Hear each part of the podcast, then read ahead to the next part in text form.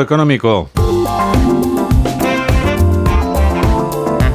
Hoy Ignacio Rodríguez Burgos nos explica en un minuto qué tienen que ver las protestas con el hormigón.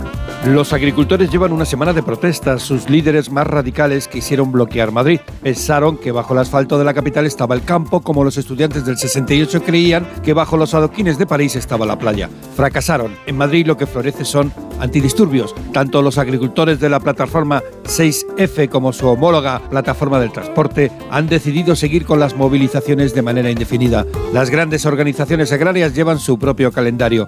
En Valladolid, frente a la gala de los Goya, apenas se concentraron unos cientos de agricultores. En un lado, los cineastas, en el otro, un puñado de campesinos, dos sectores ampliamente subvencionados con dinero público, y a ninguno de los dos les va del todo bien.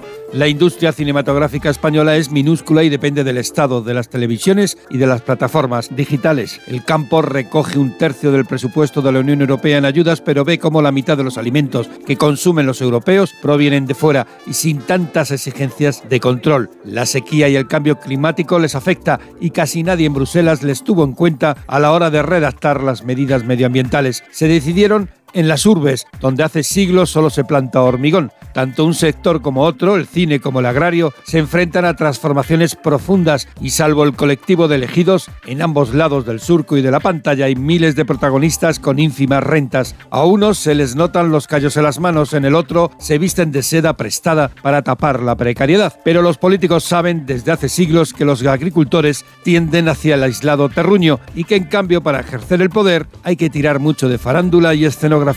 Vamos a ver si Mamen Rodríguez Astre es capaz de tirar de